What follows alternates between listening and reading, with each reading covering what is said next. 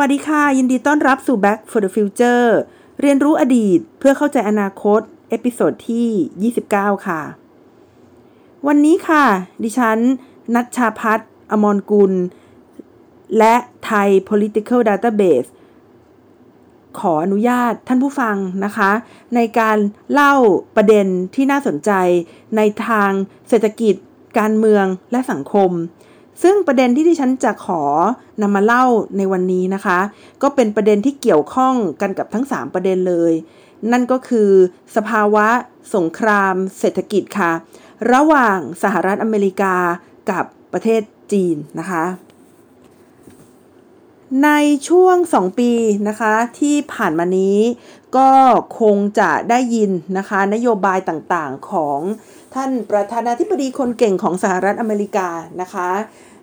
ท่านประธานาธิบดีโดนัลด์ทรัมป์นะคะ ที่ออกมาบอกว่าหัวเว่ยนะคะ ซึ่งเป็นบริษัทเทคโนโลยีอันดับหนึ่งของสหรัฐอเมริกานะคะ มี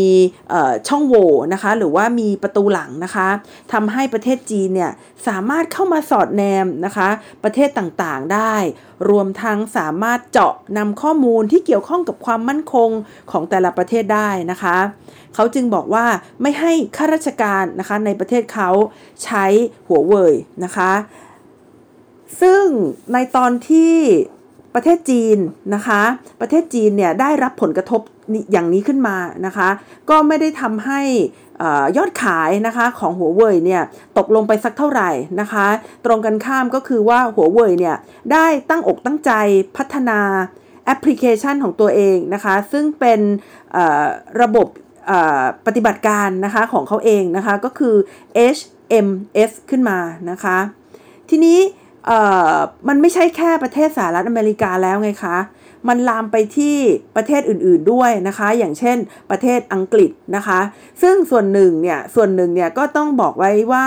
มันอยู่ในท่ามกลางสงครามเนี่ยไม่ใช่แค่สงครามทางการค้านะคะ หรือไม่ใช่แค่สงครามทางเศรษฐกิจแล้ว แต่มันมีอีกสงครามหนึ่งนะคะ ก็คือสงครามทางความเชื่อหรือสงครามทางอุดมการณ์ค่ะ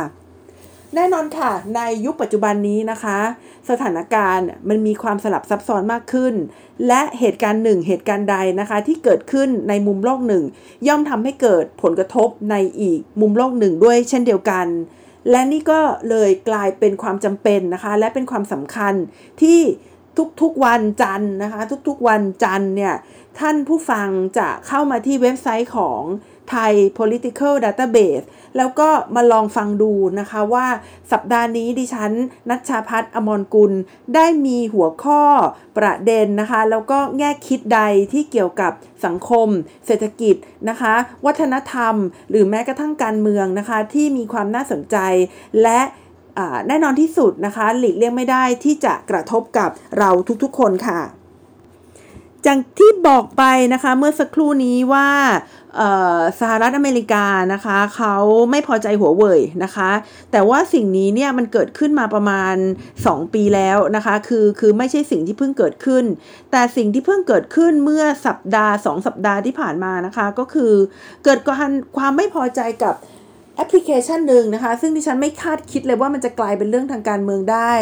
นั่นก็คือแอปพลิเคชันที่ชื่อ TikTok นั่นเองนะคะ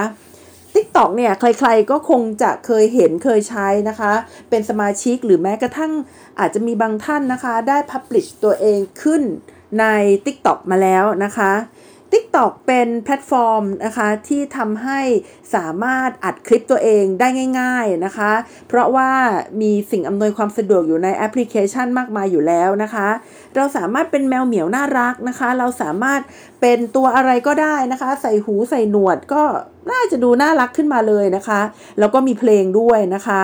มันคือมันคือแอปพลิเคชันที่ช่วยทำให้เรา broadcast ตัวเองแบบ แบบความไม่เป็นมืออาชีพสุดๆ ก็ทำได้นะคะ เพราะว่าแอปพลิเคชันนี้เนี่ย เป็นแอปพลิเคชันที่ทำให้ผู้ต้องการ broadcast ตัวเองเนี่ย ใช้ทรัพยากรน้อยที่สุดนะคะ ส่วนใหญ่ก็จะมาจากความคิดสร้างสรรค์ของตัวเองค่ะ คลิปวิดีโอนะคะ ก็เลยกลายเป็นสิ่งที่สำคัญนะคะ ในแพลตฟอร์มโซเชียลมีเดียหลาย ๆ แพลตฟอร์มนะคะ ตอนนี้ Facebook นะคะก็มีแอปพลิเคชันที่เป็น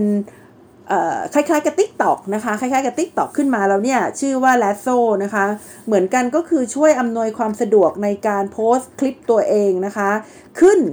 บนโซเชียลมีเดียได้ง่ายนะคะ ก็สามารถเชื่อมกับ Facebook ได้เลย แต่ว่าสิ่งที่ดิฉันตกใจมากนะคะ ในเรื่อง TikTok เนี่ยมันมีอยู่ 2 เรื่อง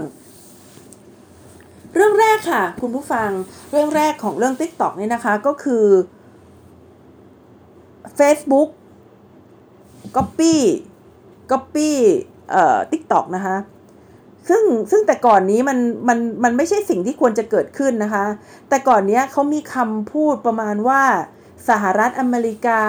ริเริ่มนะคะ หรือว่าคิดค้นนวัตกรรมนะคะจีนลอกเรียนนะคะ แล้วก็ยุโรป ควบคุมนะคะสหรัฐอเมริการิเริ่มนวัตกรรม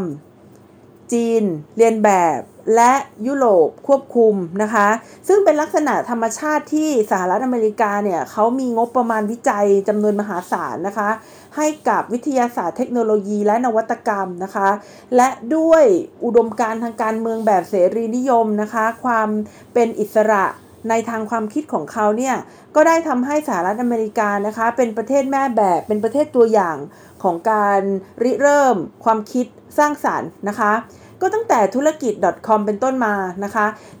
เศรษฐกิจใหม่ๆเนี่ยนะคะพวก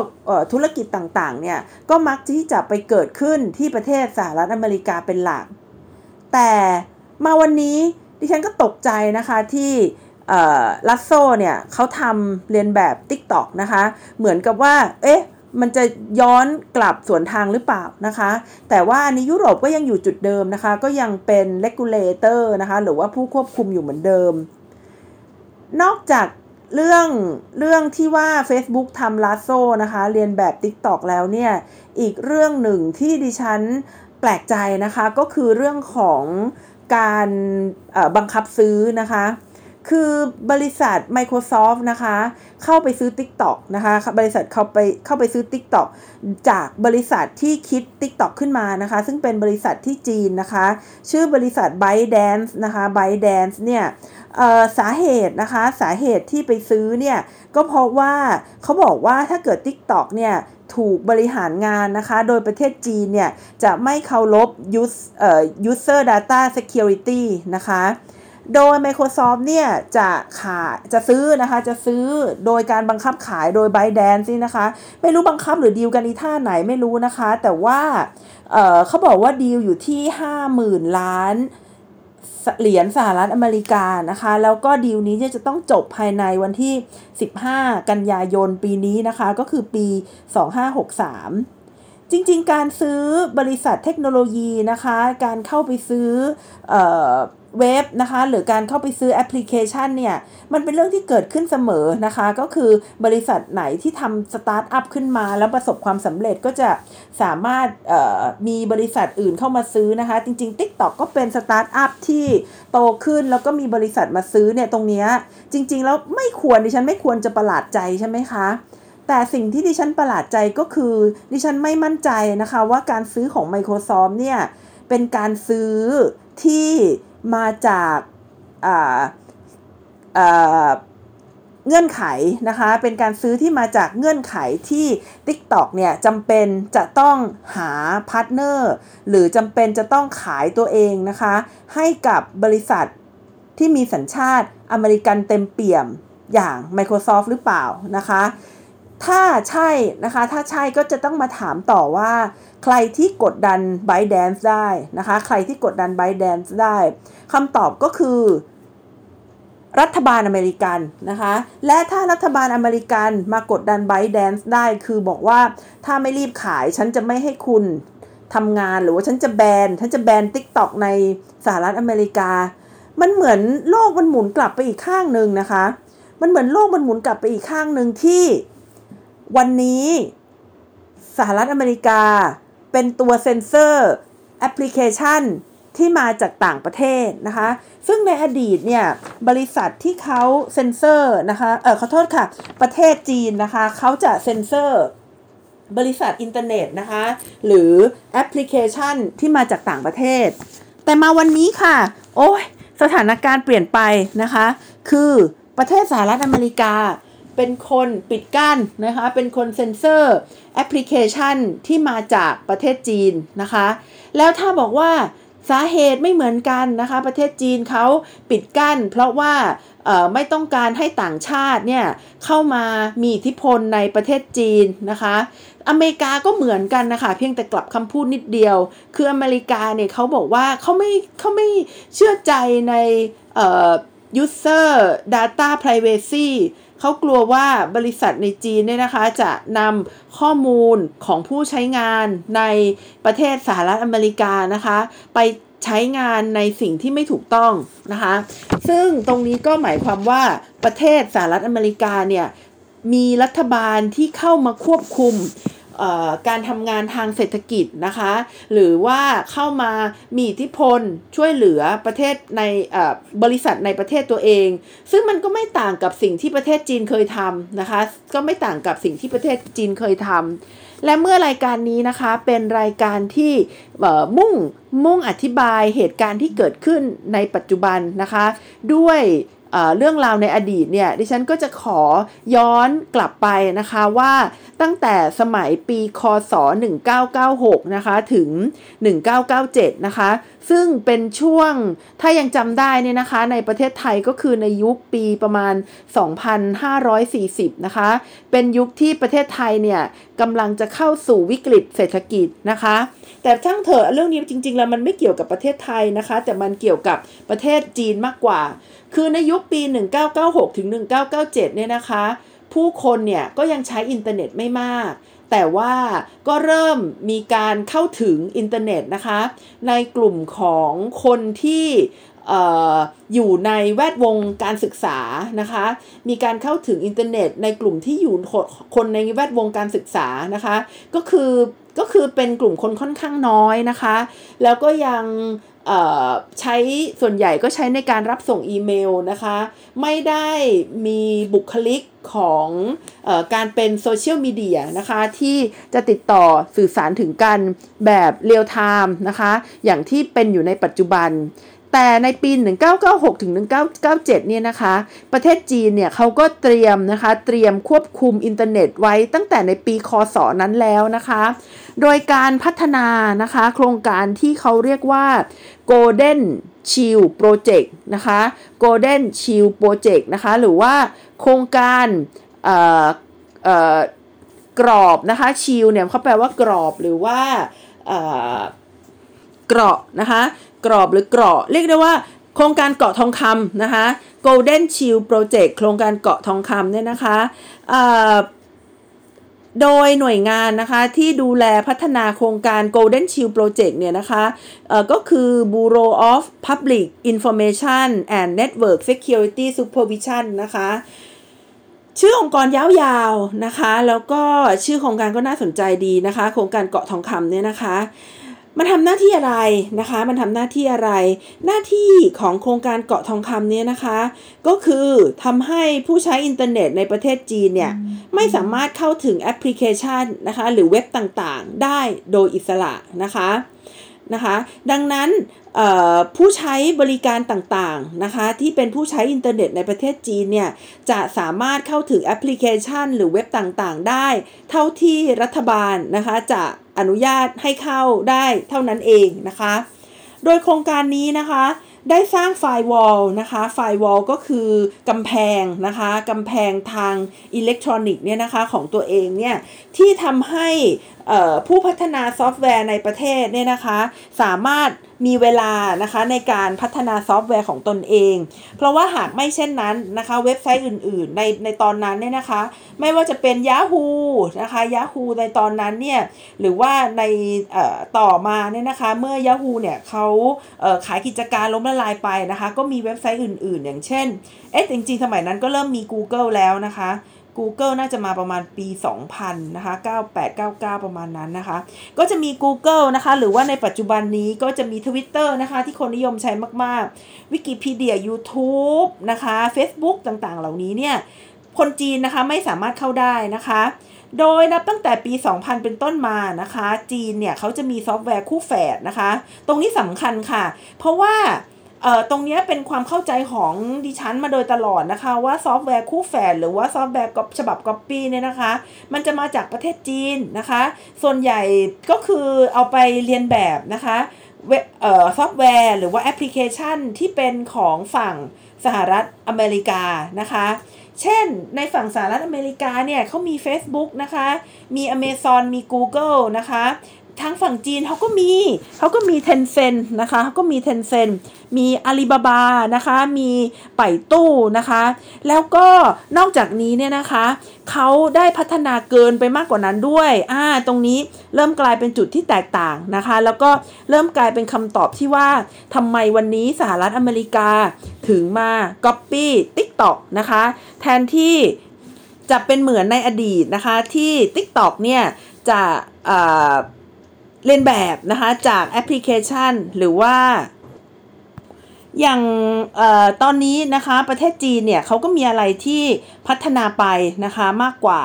หลายหลายแอปพลิเคชันนะคะหรือว่าเว็บไซต์เนี่ยอย่างเช่นเต๋าเบานะคะเต๋าเบา .com นะคะเขาเป็นเว็บไซต์ที่ช่วยให้ผู้บริโภคนะคะสามารถติดต่อกันนะคะที่เขาเรียกว่าเป็น C2C นะคะสามารถขายของเข้าหากันได้นะคะ แต่ถ้าเกิดเป็นบริษัทนะคะขายให้กับผู้บริโภคเนี่ยเขาจะจะมี Tmall นะคะมี tmall.com นะคะแล้วเขาก็จะมีเว็บไซต์นะคะที่ที่ฉันก็อ่านไม่ออกนะคะไม่รู้อ่านว่าอะไรเนี่ย แต่เขียนว่า HEMA ด้วยนะคะ มันเป็นออนออนไลน์ to ออฟไลน์นะคะ เป็นออนไลน์ to ออฟไลน์ก็คือสั่งออนไลน์เนี่ยค่ะ เสร็จแล้วก็จะมีออฟไลน์มาส่ง อย่างเช่น เวลาเราสั่งพิซซ่าทานนะคะ เราก็สั่งทางออนไลน์ แล้วก็เดี๋ยวก็จะมีพิซซ่ามาส่งที่บ้านเรานะคะ ก็จะเป็นออนไลน์ to offline service นะคะแล้วก็มีจองตั๋วเครื่องบินนะคะ เป็นต้นเนี่ยนะคะผ่านเเว็บไซต์เฟซูนะคะ F E I C เอ่อ Z H U เนี่ยดิฉันก็อาจจะอ่านผิดนะคะ ต้องขออภัย แล้วก็เอ่อเขามี YouTube นะคะ ประเทศจีนเขาก็มียูกูนะคะยูกู เธอฉันนะคะยูกูอ้อไม่ใช่นะคะคิดว่าภาษาไทยกับภาษาจีนนะคะเว็บเอ่อคลิปนะคะผ่านเว็บไซต์ยูกูเนี่ยนะคะ แต่อย่างที่บอกไปนะคะว่าในคุณสมบัติบางส่วนเนี่ย ทางจีนนะคะเขา Copy นะคะเขา Copy หรือว่าทำเป็นเว็บไซต์แอปพลิเคชันคู่แฝดนะคะ แต่บางส่วนมันไม่ใช่นะคะ บางส่วนมันมีนะคะมันมีเฉพาะในประเทศจีนเท่านั้นนะคะ อย่างเช่นเกมนะคะเกมเขาก็จะไปที่ Nine Apps gaming gaming platform นะคะ ถ้าเพลงถ้าเพลงเขาก็จะไปฟังกันที่ Ali Music นะคะ เพลงเขาก็จะไปฟังกันที่ Ali Music นะคะ และแน่นอนที่สุดนะคะโซเชียลมีเดียเขาก็จะไปดูที่เวยป๋อนะคะเวยป๋อนะคะ การกู้เงินนะคะเขาก็จะมี Ant Financial Services นะคะหรือว่าอารีเพย์นะคะ ทีนี้ตรงนี้เนี่ยพอมาพูดถึงกู้เงินแล้วเนี่ยดิฉันเห็นความฉลาดอย่างมากนะคะของประเทศจีนที่สหรัฐอเมริกานะคะ ก็อาจจะ มาไม่ทันนะคะมาไม่ทันก็คือว่าแต่ก่อนนี้เนี่ยนะคะ แต่ก่อนนี้เนี่ยเเว็บไซต์ต่างๆนะคะ หรือว่าแอปพลิเคชันต่างๆนะคะ หรือว่าจะเป็นเว็บเกมก็ตามทีเนี่ยเวลาเขาทำขึ้นมาเนี่ยเขาก็จะเก็บเงินนะคะด้วยหลากหลายวิธีการนะคะ นี่ก็พูดถึงการหารายได้นะคะเออเป็นเป็น business model นะคะในการหารายได้หลายหลายทาง ทางแรกนะคะทางแรกก็คือเป็นการขาย subscription นะคะเป็นการขาย subscription ซึ่งก็เป็นสิ่งที่ผูกมาจากโลกเก่านะคะ ตรงนี้ดิฉันก็มักจะโดนไฟบอลทุกทีเลยนะคะ อย่างเช่นในเว็บไซต์ที่ชอบเข้าไปเนี่ยนิเคอีนะคะนิเคอีดูได้ 3 ฉบับต่อสัปดาห์นะคะบูมเบิร์กก็เหมือนกัน แล้วบางทีมือมันลั่นไงคะมันกดไปโดยที่เราไม่ได้อยากจะดู มันก็ทำให้เราสูญเสียโควตาในเดือนนั้นไปเลยนะคะ ก็ทำให้เศร้าเสียใจมาก จะเป็น member เขาก็แพงมากนะคะ แพงมาก แล้วเขามีเอ่อเอ่อตอนแรกบอกว่าเดือนละสองเหรียญสามเหรียญอะไรเงี้ยนะคะ ก็เกือบจะสมัครแล้วนะคะ คือถ้าเป็นราคาที่ที่ที่เราพอจะจ่ายได้เราก็อยากจะจ่ายนะคะกำลังจะมือลั่น กรอกบัตรเครดิตแล้วเชียว ปรากฏว่านะคะอ่านรายละเอียดให้ดีเขาบอกว่าเป็นราคา introduction 3 เดือนแรกนะคะ เดือนต่อไปต้องจ่ายเดือนเดือนละร้อยกว่าเหรียญนนะคะ จริงๆเราก็อยากอ่านอยู่นะคะ แล้วก็ถ้ามีสตางค์เนี่ย เดือนละแค่4ี่ห้าพันเราก็อยากจะออกนะคะ แต่ว่ามันไม่มีจริง ๆนะคะ แล้ว เออก็ก็ไม่ใช่ไม่ subscribe เลยนะคะ ก็มีมี subscribe subscribe ไปบางเว็บเหมือนกัน แล้วแล้วมันหมดโคต้าแล้วไหมคะ อย่างเดือนหนึ่งมันมันสามพันสักสามฉบับมันก็เก้าพันแล้วไงคะ มันมันก็หนักอยู่เหมือนกันนะคะ ก็เลยทำให้อ่าไม่สามารถ ไม่สามารถ subscribe ได้ทุกอันนะคะ ทีนี้อันนี้เป็นอันแรกนะคะ วิธีการหาตังค์อันที่ 2 ก็คือขายโฆษณานะคะ ซึ่งดิฉันคิดว่าวิธีการขายโฆษณาเนี่ย เว็บไซต์ต่างๆ ในประเทศไทยนะคะ หรือว่าแอปพลิเคชันหลาย ๆ แอปเนี่ยเขาก็ใช้วิธีการขายโฆษณาก็คือบังคับว่า โอ้เราลากลงมาดูหน่อยนะคะ มันก็จะมีโฆษณาขึ้นมาเต็มไปหมดนะคะ อย่างเว็บไซต์ที่เว็บไซต์ข่าวโดยปกติที่ที่ฉันจะเข้าไปอ่านเนี่ยส่วนใหญ่ก็จะมีข่าโฆษณานะคะ แล้วโฆษณาบางอันเนี่ยแหมมันแซะ สอดแทรกนะคะ อยู่ในตัวข่าวเนี่ยจนในที่สุดเนี่ยไม่รู้เลยว่าอันนี้ข่าวนะคะ หรือว่าอันนี้เป็นโฆษณา แล้วบางเรื่องเนี่ยมันก็รู้เลยว่าเป็นคลิกเบสนะคะ ก็คือคลิกเข้าไปก็แค่ไปเพิ่มออยอดชมยอดไลค์อะไรให้เขานะคะ แต่ว่าเนื้อหาจริงๆเนี่ยมันไม่มีอะไร แล้วบางโฆษณาเนี่ยมันก็น่าเกลียดนะคะ เอาภาพทุเรศทุเรศขึ้นมาให้ดูนะคะ ก็ ก็จะพยายามไม่เข้าไปในเว็บไซต์นั้นอีกต่อไปนะคะ เพราะว่าเกลียดโฆษณาที่ถูกเชื่อมโยงมาจากเว็บไซต์นั้นนะคะ แต่ก็นี่คือวิธีการเป็น business model ที่เขาเอาไว้หารายได้นะคะที่ที่ที่เกิดขึ้นในตะวันตกนะคะ แต่ประเทศจีนนะคะเขาไปไกลกว่านั้นนะคะเขาไปไกลกว่านั้นก็คือว่าเขานะคะเขาหารายได้นะคะ โดยการนำข้อมูลของผู้บริโภคเนี่ยหรือว่าของผู้เข้าเยี่ยมชมเว็บไซต์เนี่ยนะคะ ไปทำงานด้านการเงินนะคะเขานำข้อมูลของผู้ใช้นะคะ ไปทำงานด้านการเงินนะคะอ่าอย่างเช่นเฟซบุ๊กเนี่ยที่ปลายปีที่แล้วเนี่ยร่ำร่ำมาจะออกลิบรานะคะลิบราก็คือ เออมันคล้ายๆกับบิตคอยนะคะ ก็คือเป็น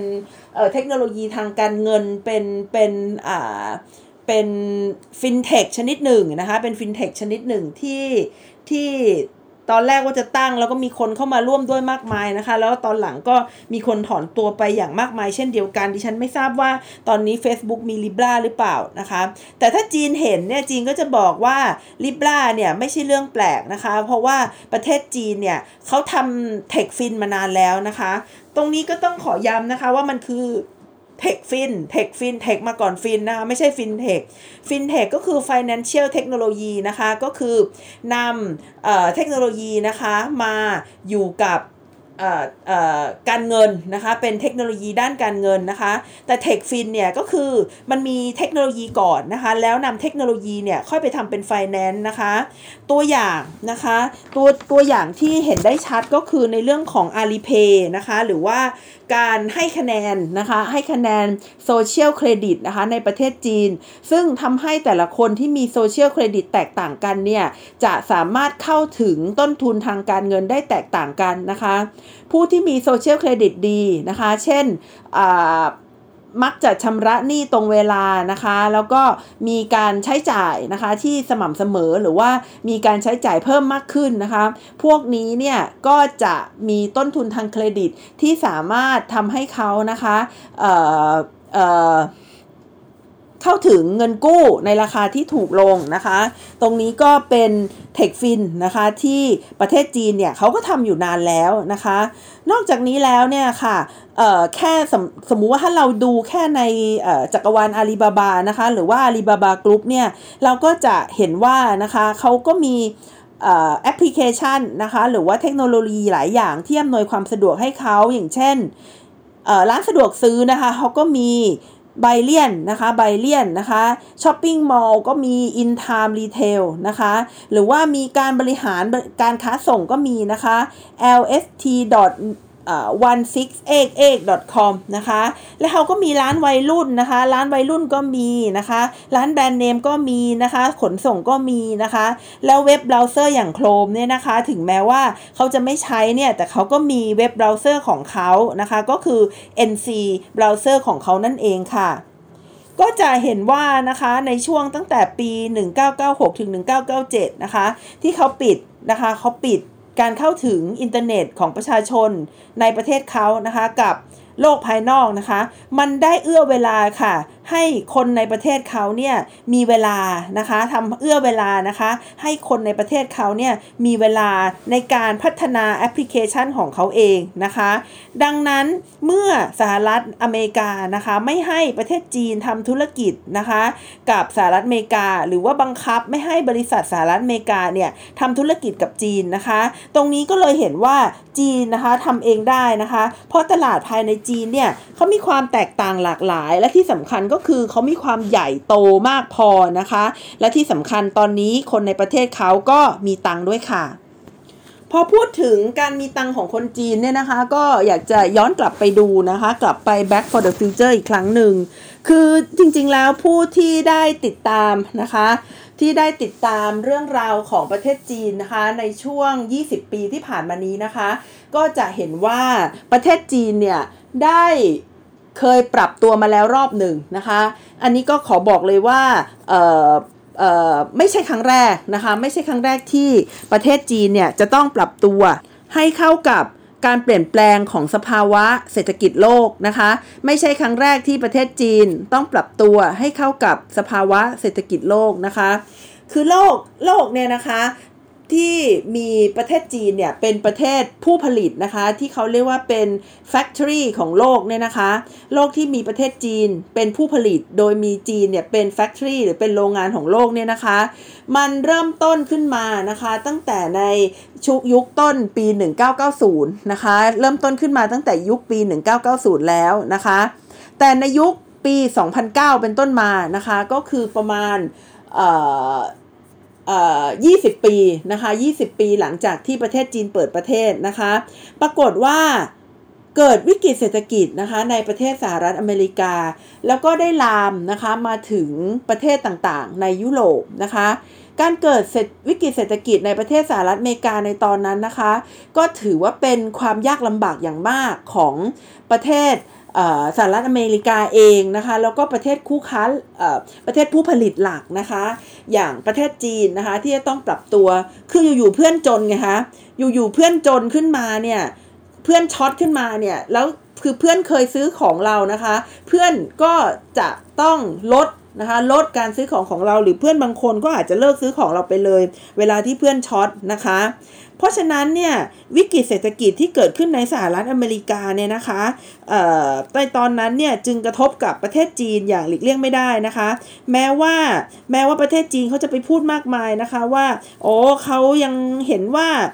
โลกาภิวัตน์ยังดีอยู่นะคะ เราต้องทำตัวเป็น ศูนย์กลางนะคะในโลกาภิวัตน์ของของของโลก ถ้าประเทศสหรัฐอเมริกาไม่ต้องการที่จะเป็นศูนย์กลางประเทศจีนก็พร้อม ที่จะเป็นศูนย์กลางโลกาภิวัตน์ของโลกนะคะ แม้ว่าจะพูดนะคะในเวทีโลกสวยงามอะไรเช่นนั้นนะคะ แต่จริงๆแล้วเนี่ยประเทศจีนก็ประสบกับภาวะนะคะที่วิกฤตนะคะจากจากวิกฤตการณ์ การเงินของโลกนะคะ ไม่แพ้ประเทศอื่นๆนะคะ จนเกิดสภาวะถดถอยนะคะในประเทศจีนนะคะ จึงได้เกิดนโยบายใหม่นะคะในปี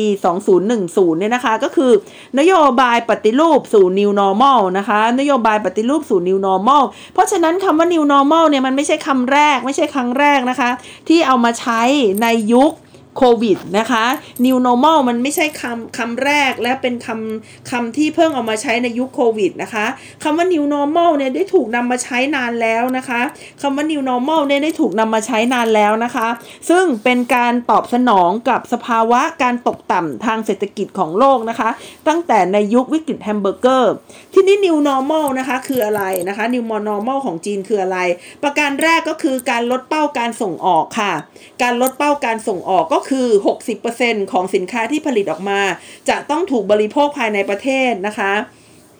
ข้อที่ 2 ก็คือต้องหาคู่ค้าใหม่ ๆนะคะ เพื่อลดความเสี่ยงนะคะที่ไม่พึ่งพา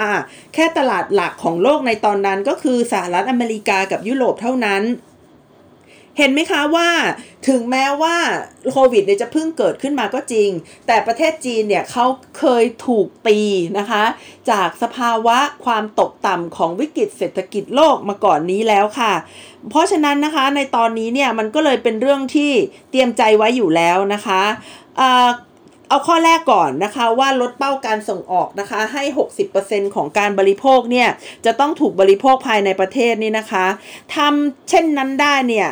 จะต้องทำให้คนจีนรวยขึ้นนะคะ คนจีนจะต้องรวยขึ้น จีนถึงจะเป็นตลาดของจีนเองได้นะคะ จะต้องทำยังไงให้ชนจีนเนี่ยมาใช้ของจีนค่ะ มันก็เลยนำไปสู่ห่วงโซ่นะคะที่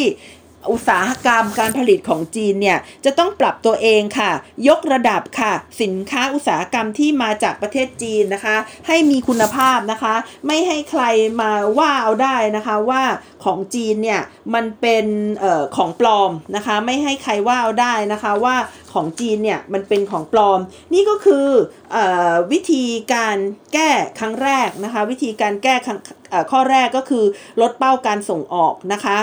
ส่วนอีกข้อนึงนะคะที่บอกว่าต้องหาคู่ค้าใหม่ๆนะคะ เพื่อลดความเสี่ยงนะคะ แล้วก็ไม่พึ่งพาแค่สหรัฐอเมริกากับยุโรปนะคะ นี่จึงเป็นที่มาของนโยบายที่เปลี่ยนชื่อไปไม่รู้จะกี่ครั้งแล้วนะคะ ก็คือนโยบายเอ่อ the New Silk Road นะคะหนึ่งแถบหนึ่งเส้นทางนะคะ หรือว่า Belt Road Initiative นะคะในปัจจุบันนั่นเองค่ะ ทั้งนี้นะคะทั้งสองเรื่องนี้เนี่ยมันก็มาเอ่อ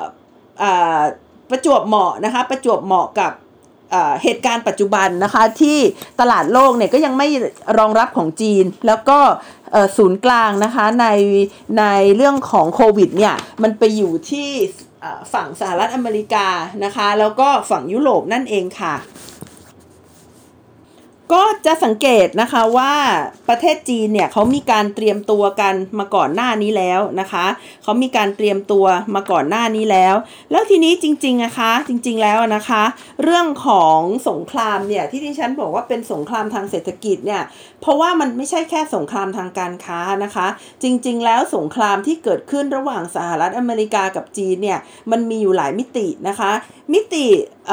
เทคโนโลยีเดี๋ยวเราค่อยมาพูดกันเนื่องจากเป็นหัวใจที่เราจะพูดกันในวันนี้นะคะ มิติหนึ่งที่ว่าหลาย ๆ คนไม่ไม่สังเกตนะคะ ก็คือมิติด้านเงินทุนนะคะ หรือว่ามิติด้านแคปิตอลนะคะ เมื่อไม่กี่สัปดาห์ที่ผ่านมาดิฉันคิดว่าประมาณเป็นเดือนได้แล้วนะคะดิฉันฟังใน 96.5 ขึ้นความคิดเนี่ยนะคะ เห็นว่าเขาห้ามกองทุนบำนาญของสหรัฐอเมริกานะคะ ลงทุนในตราสารทางการเงินของจีนนะคะ เป็นข่าวที่ออกมาดิฉันก็ตกกระจายนะคะ ตกกระจายเพราะว่าโอ้โหเล่นกันแรงนะคะ แล้วก็ไม่ได้เล่นกันแค่เรื่องการค้า แต่มาเล่นในเรื่องของเงินทุนนะคะ นอกจากนี้แล้วเนี่ยก็ยังมีกฎ กฎหมายนะคะที่ออกให้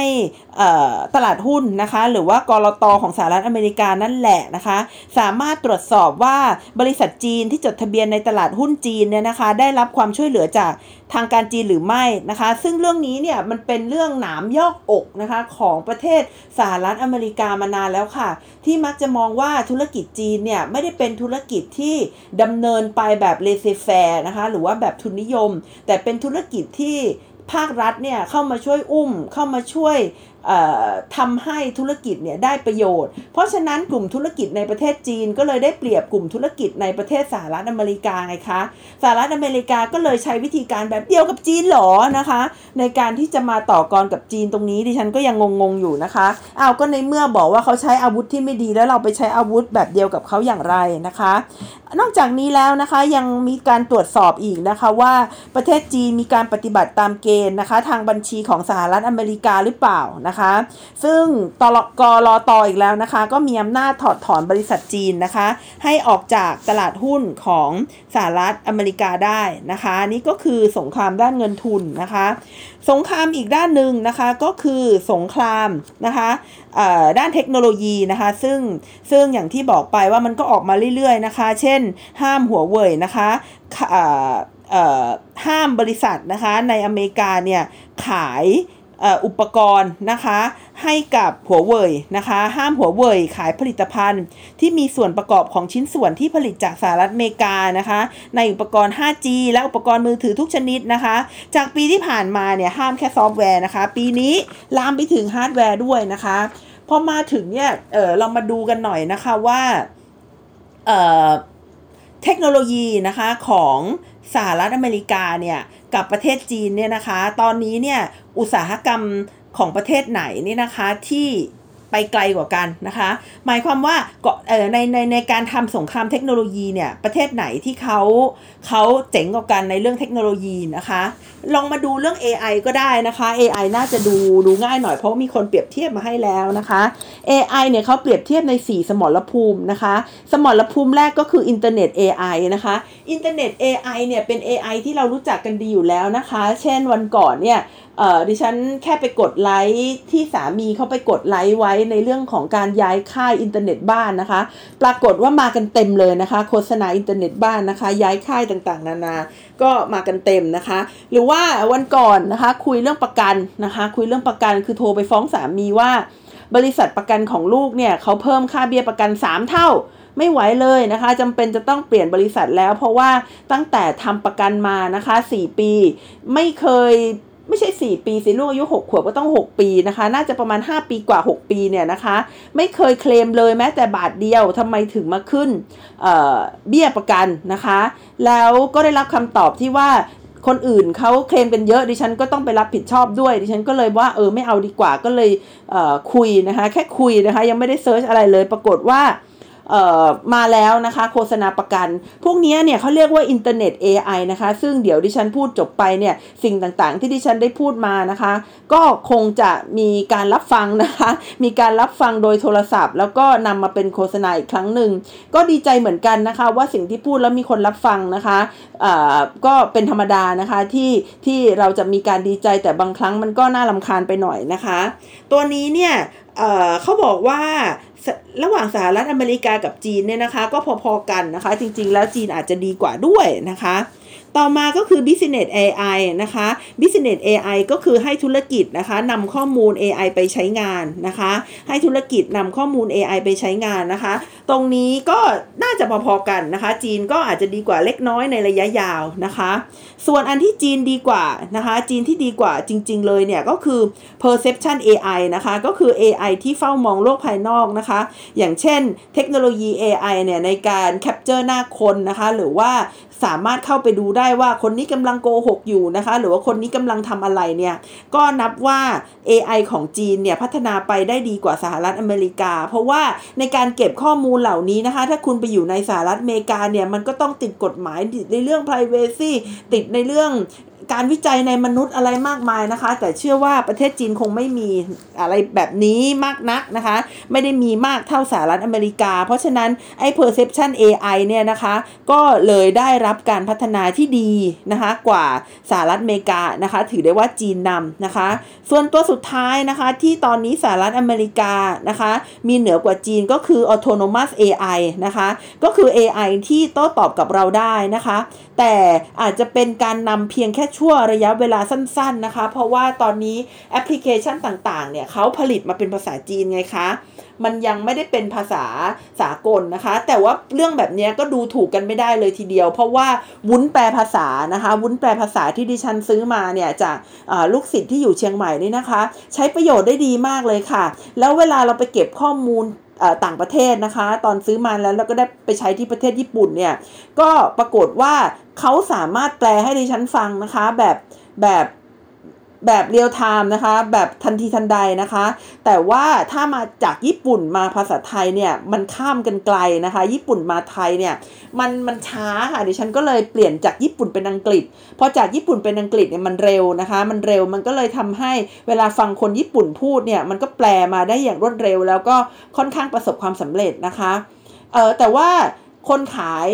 ก็คือลูกศิษย์ของดิฉันเนี่ยบอกว่าถ้าอยากให้มันเก่งอังกฤษกับไทยเนี่ย เออขอโทษค่ะญี่ปุ่นกับไทยก็ต้องไปสอนให้มันรู้จักนะคะ ต้องไปสอนคุยกับมันใช้งานมันบ่อยๆ ก็จะทำให้มันฉลาดขึ้นนะคะไอ้เรื่องการสอน AI หรือว่า Machine Learning เนี่ยนะคะ ก็เป็นเรื่องที่น่าสนใจแล้วก็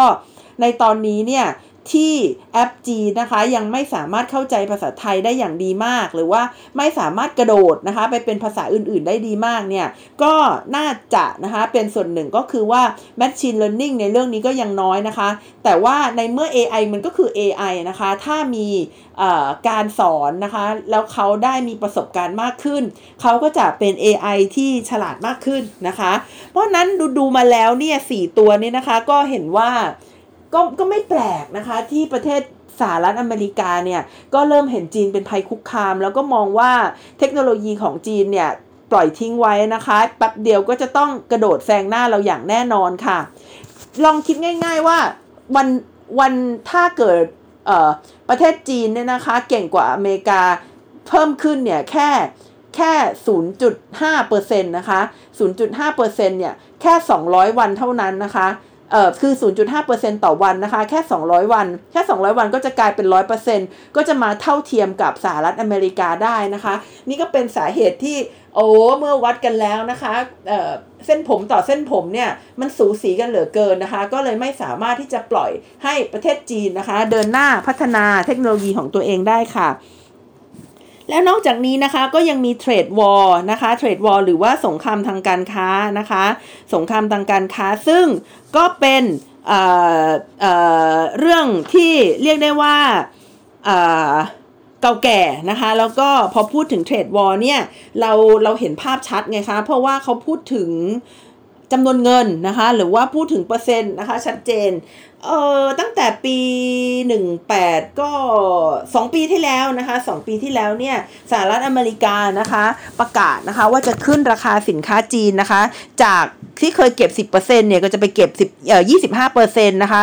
ทำทันทำให้ประเทศจีนนะคะ ประกาศในอีก 3 วันถัดมาเลยนะคะว่าจะขึ้นจะขึ้นภาษีสหรัฐอเมริกานะคะอีก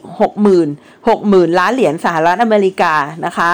และในปีถัดมาค่ะ ในเดือนพฤษภาคมนะคะ วันที่ 15 พฤษภาคม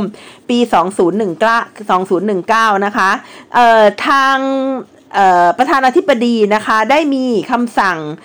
ฝ่ายบริหารนะคะ หรือว่า exclude executive executive order นะคะ executive order เนี่ยที่เขาห้ามใช้เทคโนโลยีการสื่อสารนะคะกับบริษัทจีน แล้วก็ห้ามธุรกิจอเมริกันนะคะทำการค้ากับบริษัทเทคโนโลยีจีนนะคะ โดยมีลิสต์นะคะชื่อบริษัทเทคโนโลยีของประเทศจีนเนี่ยสิกว่าแห่งนะคะหนึ่งในนั้นก็คือบริษัทหัวเว่ยซึ่งเป็นบริษัทที่มีบทบาทสำคัญในการวาง 5G นะคะ 5G นะคะ ซึ่งก็จะเห็นได้ว่าสหรัฐอเมริกาเนี่ยนะคะ กับจีนเนี่ยเขาเป็นเรื่องกันมาในทางสงครามทางการค้านะคะ นี่เปลี่ยนมาการค้าแล้วนะ เปลี่ยนเอ่อเปลี่ยนมาเรื่องพูดเรื่องทางการค้าแล้วนะคะ ก็ทำสงครามเรื่องนี้กันมาสักพักแล้วนะคะ ไม่ใช่ไม่ใช่แค่ทรัมป์นะคะ แต่ทรัมป์นี่จะโฉงฉางนะคะทรัมป์นี่จะโฉงฉางดราม่านะคะ แต่สมัยก่อนเนี่ยเขาก็เคยทำสงครามทางการค้ามาแล้วนะคะ อย่างเช่นโอบามานะคะโอบามาเนี่ยไม่ใช่ว่าเขาจะรักจีนอะไรนักหนา แต่ว่าเขาทำเนียนไงคะเขาความเนียนก็คือตั้ง TPP นะคะ ตั้ง TPP มา ต่อกรนะคะมาต่อกรกับไออาเซบนะคะหรือว่าการรวมกันทางการค้าในแถบในแถบนี้นะคะทำทำ TPP เข้ามาต่อกรนะคะ ดังนั้นเนี่ยจีนนะคะจึงถูกมองว่าเป็นภัยคุกคามนะคะต่อการค้าของสหรัฐอเมริกา ด้วยเหตุผลดังต่อไปนี้นะคะ ประเด็นแรกนะคะก็คือประเทศจีนเนี่ยเขาอุดหนุนธุรกิจจีนนะคะ ประเด็นแรกก็คือรัฐบาลจีนนะคะอุดหนุนธุรกิจจีนอ้าว ตรงนี้นะคะก็เลยเป็นสาเหตุที่ทำให้ดิฉันเนี่ยพอไปฟังข่าว TikTok แล้วก็ตกใจขึ้นมานะคะว่าอ้าวไปว่าเขานะคะไปว่ารัฐบาลจีนอุดหนุนธุรกิจจีน แล้วการที่รัฐบาลสหรัฐอเมริกานะคะ พยายามไปกดดันเจ้า TikTok ตัวน้อยนะคะ หรือว่าไปกดดันไม่ให้บริษัทในประเทศเนี่ยทำการค้ากับหัวเว่ยเนี่ยถือว่า เป็นการเข้าไปแทรกแซงการค้าหรือเปล่านะคะ การที่สหรัฐอเมริกาทำเนี่ยมันก็เป็นวิธีการเดียวกับที่รัฐบาลจีนทำหรือเปล่านะคะ ซึ่งการที่ประเทศจีนเนี่ยอุดหนุน ธุรกิจนะคะของตัวเองเนี่ยมันทำสหรัฐอเมริกาเขาบอกว่ามันเคยมันมันทำให้ธุรกิจจีนได้เปรียบนะคะ มันทำให้ธุรกิจจีนได้เปรียบนะคะ แล้วก็บอกว่าจีนเนี่ยมีการขโมยทรัพย์สินทางปัญญานะคะอ้าวแล้วลัดโซ่นะคะลัดโซ่เรียกเป็นการขโมยหรือเปล่านะคะ หรือว่าเรียกว่าได้แรงบันดาลใจมาจากติ๊กต็อกก็ไม่ทราบนะคะ แล้วก็ประเด็นที่สำคัญนะคะก็คือว่าประเทศจีนเนี่ยมีอุตสาหกรรมนะคะที่พึ่งตัวเองได้หมดนะคะ และนโยบาย Made in China 2.0 2025 นะคะ ก็จะสกัดกั้นไม่ให้ประเทศอื่นเนี่ยสามารถเข้ามาทำธุรกิจกับประเทศจีนได้นะคะ โดยอุตสาหกรรมเป้าหมายนะคะในนโยบาย Made in China เนี่ยก็จะครอบคลุมนะคะทั้งเรื่องของ IT นะคะหุ่นยนต์อุปกรณ์ควบคุม อุปกรณ์อวกาศ อุปกรณ์ทางทะเลนะคะ เรือไฮเทคต่างๆ เครื่องมือทางรถไฟอุปกรณ์พลังงานนะคะ New Material หรือพวกวัสดุใหม่ๆต่างๆนะคะ เครื่องอุปกรณ์ทางการแพทย์นะคะ แล้วก็เครื่องมือทางการเกษตร ซึ่ง สหรัฐอเมริกาเขาบอกว่าไอ้ที่ดิฉันพูดมาทั้งหมดนะนะคะ ตั้งแต่ไอทียันเครื่องมือทางการเกษตรเนี่ยสามารถนำไปต่อยอดทางการอาหารนะคะก็คือ สามารถนำไปสร้างเป็นอาวุธได้นะคะ สามารถนำไปสร้างเป็นอาวุธได้นะคะ ดังนั้นนะคะประเทศสหรัฐอเมริกาเนี่ยจึงมีแนวคิดที่จะมาขวางการขยายตัวของประเทศจีนนะคะ ซึ่งนี่ไม่ใช่ครั้งแรกที่สหรัฐอเมริกาไปไปไปไปใช้อำนาจในเรือ เออขอโทษค่ะในในเจ็ดมหาสมุทรของประเทศจีนอของของสหรัฐอเมริกานะคะ ไม่ใช่ครั้งแรกที่สหรัฐอเมริกาได้ใช้อิทธิพลในฐานะที่ตัวเองเป็นผู้นำโลกในการเข้าไป ก่อกวนทางเศรษฐกิจ หรือว่าไปขัดขวางเศรษฐกิจของประเทศอื่นนะคะ ในปี 1985สหรัฐอเมริกาก็เคยทำมาแล้วนะคะ ใน Plaza Accord นะคะ โดยตอนนั้นนี่ไปทำกับประเทศญี่ปุ่น ก็เลยทำให้ประเทศญี่ปุ่นนะคะ ตกอยู่ในทศวรรษของความชะงักงันทางเศรษฐกิจนะคะ ซึ่งปัจจุบันก็ยังโงหัวไม่ขึ้นเลยนะคะ แต่เราก็ไม่อยากจะด่ามาก เพราะว่าผลของ Plaza Accord นะคะ มันได้ทำให้ประเทศอย่างเอเชียตะวันออกเฉียงใต้นะคะ กลายเป็นฐานการลงทุนใหม่ของประเทศญี่ปุ่นนะคะ แล้วก็ทำให้ทุนจากประเทศญี่ปุ่นเนี่ยเขาไปขยายตัวนะคะ เติบโตในประเทศอื่น ในขณะที่ประชาชนของประเทศเขาคนในประเทศเขานะคะ ต้องประสบกับปัญหาสังคม แล้วก็ความตกต่ำทางเศรษฐกิจนะคะ จึงขอกล่าวโดยสรุปนะคะว่าปัจจุบันนี้นะคะรัฐบาลจีนเนี่ยกับ กับบริษัทจีนเนี่ยมันดูกลายเป็นอันหนึ่งอันเดียวกันนะคะ บริษัทจีนกับรัฐบาลจีนมันดูกลายเป็นอันหนึ่งอันเดียวกันนะคะ เพราะว่าประเทศจีนหรือว่ารัฐบาลจีนเนี่ยนะคะเเข้าไปเป็นเจ้าของนะคะบริษัทเนี่ยที่ผลิตสินค้านะคะในหลาย ๆ อุตสาหกรรมนะคะ แล้วก็ยังไปอยู่ในเรื่องของ การลงทุนด้วยนะคะ แบงก์ต่างๆเนี่ยแบงก์ต่างๆเนี่ยนะคะเป็นมีรัฐบาลเป็นเจ้าของนะคะ เพราะฉะนั้นอิสระทางการเงินเนี่ยมันมันจึงไม่มีนะคะ มันจึงไม่มีแม้กระทั่งหน่วยที่หน่วยที่เป็นหน่วยวางแผนทางเศรษฐกิจนะคะ ก็ยังถูกควบคุมโดยรัฐบาลลองนึกดูนะคะว่าข้อหนึ่งข้อหนึ่งรัฐบาลจีนนะคะเป็นเจ้าของบริษัทอุตสาหกรรมหลัก ข้อ 2 รัฐบาลจีนนะคะอยู่ในสถาบันทางการเงินหลัก ข้อ 3 นะคะ รัฐบาลจีนเป็นผู้วางเป้าหมายของการขยายตัวทางเศรษฐกิจของจีนนะคะสามข้อนี้สำคัญมากนะคะสามข้อนี้สำคัญมาก แล้วมันทำให้ภาคธุรกิจกับภาครัฐนะคะ กลายไปเป็นสายสัมพันธ์ที่แนบแน่น และก็ไม่ก่อให้เกิดการแข่งขันภายในประเทศนะคะ และก็ยังทำให้ธุรกิจของบริษัทอื่น ๆนะคะ โดยเฉพาะสหรัฐอเมริกายุโรปหรือว่าประเทศอื่น ๆ ที่ต้องการทำ เข้าไปทำการค้ากับจีนนะคะ ตกอยู่ในสภาวะเสียเปรียบ เพราะว่าไม่ไม่ได้มีรัฐบาลหนุนหลังนะคะ ไม่ได้มีรัฐบาลหนุนหลังเหมือนกับในประเทศจีนนะคะ ก็เลยกลายไปเป็นสาเหตุที่สหรัฐอเมริกานะคะเขาไม่พอใจจีน แต่ว่าทีนี้ที่ผ่านมาเนี่ยเขาใช้วิธีการแบบไม่ไม่โฉงชงฉ่างนะคะเขาไม่โฉงฉ่างเขาใช้วิธีการปิดล้อมนะคะ หรือว่าสร้างเอ่อเอ่อ ความร่วมมือนะคะอื่นๆที่มาคอนเทนที่มาทำให้ประเทศจีนเนี่ยนะคะไม่สามารถขยายตัวออกไปได้นะคะ แต่ว่ามาณวันนี้เนี่ยมันแรงขึ้นไงคะสงครามทางเศรษฐกิจเนี่ยมันแรงขึ้นมันไม่ได้ซับเทิลมันไม่ได้แอบแอบเหมือนเก่าแล้วนะคะ แต่มันกลายเป็นว่ามันออกมาจริงจังมันตีกันแรงมากนะคะ มันออกมาจริงจังมันตีกันแรงมาก จนทำให้ประเทศหลาย ๆ ประเทศนะคะ อย่างเช่นประเทศไทยเนี่ยก็จะต้องเฝ้ามองสถานการณ์นี้ แล้วก็เตรียมปรับตัวให้เข้ากับสถานการณ์นี้ถ้าถามว่าปรับตัวยังไงดิฉันก็ยังไม่ทราบนะคะดิฉันก็ยังไม่ทราบก็พยายามหาเอ่อคอมเมนต์นะคะหรือว่าข้อวิจารณ์จากหลาย ๆ คนเหมือนกัน และนะคะถ้าเกิดดิฉันได้พอจะมีข้อสรุป ที่ที่ดีนะคะ หรือว่าข้อสรุปที่กว้างขวางครอบคลุมเนี่ย ก็จะนำมาเล่าให้คุณผู้ฟังฟังอีกครั้งหนึ่งค่ะ ว่าภายใต้สงคราม ระหว่างสหรัฐอเมริกากับจีนเนี่ย เรามีทางเลือกไหนบ้าง แน่นอนที่สุดนะคะ คงไม่ใช่ทางเลือกที่เราจะต้องไปเกาะใครคนใดคนหนึ่งนะคะ คงจะต้องเป็นทางเลือกที่เรานะคะน่าจะได้ประโยชน์ทั้งสองทาง เหมือนกับที่เราเคยทำมาแล้วในยุคสงครามเย็นค่ะ ค่ะวันนี้นะคะ ดิฉันนัชชาพัฒอมรกุลค่ะ ก็ใช้เวลาค่อนข้างที่จะยาวนะคะ เนื่องจากวันนี้ก็จริงๆเเนื้อหายาวจริงๆยังมีอยู่ประมาณประมาณหนึ่งในสี่นะคะที่ที่ยังไม่ได้พูดแต่ก็ไม่เป็นไรค่ะพวกนี้เนี่ยดิฉันก็เก็บไว้นะคะเป็นคลังข้อมูลบางเรื่องเนี่ยที่ดิฉันยังไม่ได้พูดก็เพราะว่ามัน มันมันยังสามารถไปหยิบกับเรื่องอื่นได้นะคะ อย่างเช่น อีกเรื่องหนึ่งที่เตรียมจะมาพูดก็คือเรื่องของอความขัดแย้งนะคะใน geopolitics นะคะหรือว่าความขัดแย้งในภูมิรัฐศาสตร์โลก ซึ่งเป็นผลมาจากสงครามนะคะจากระหว่างสหรัฐอเมริกากับประเทศจีนเหมือนกัน แต่ว่าก็ก็มันยังมีเรื่องอื่นนะคะที่ จะสามารถนำตรงนี้เนี่ยไปประกอบแล้วก็ทำให้ท่านผู้ฟังเนี่ยสามารถทำความเข้าใจได้อีกนะคะ ก็ขอบคุณไทย political database ด้วยนะคะที่มาชวนให้ดิฉันทำรายการดีๆ อย่างนี้ ดิฉันก็เลยมีสาเหตุนะคะ มีเป้าหมายในการอ่านหนังสือให้มากขึ้นในทุกๆวันค่ะ ขอบคุณท่านผู้ฟังที่ให้กำลังใจนะคะ แล้วก็เฝ้าติดตามกันเสมอด้วยค่ะ ดิฉันนัชชาพัฒนอมรกุลก็ขอจากลาท่านแต่ในเพียงเท่านี้ค่ะ สวัสดีค่ะ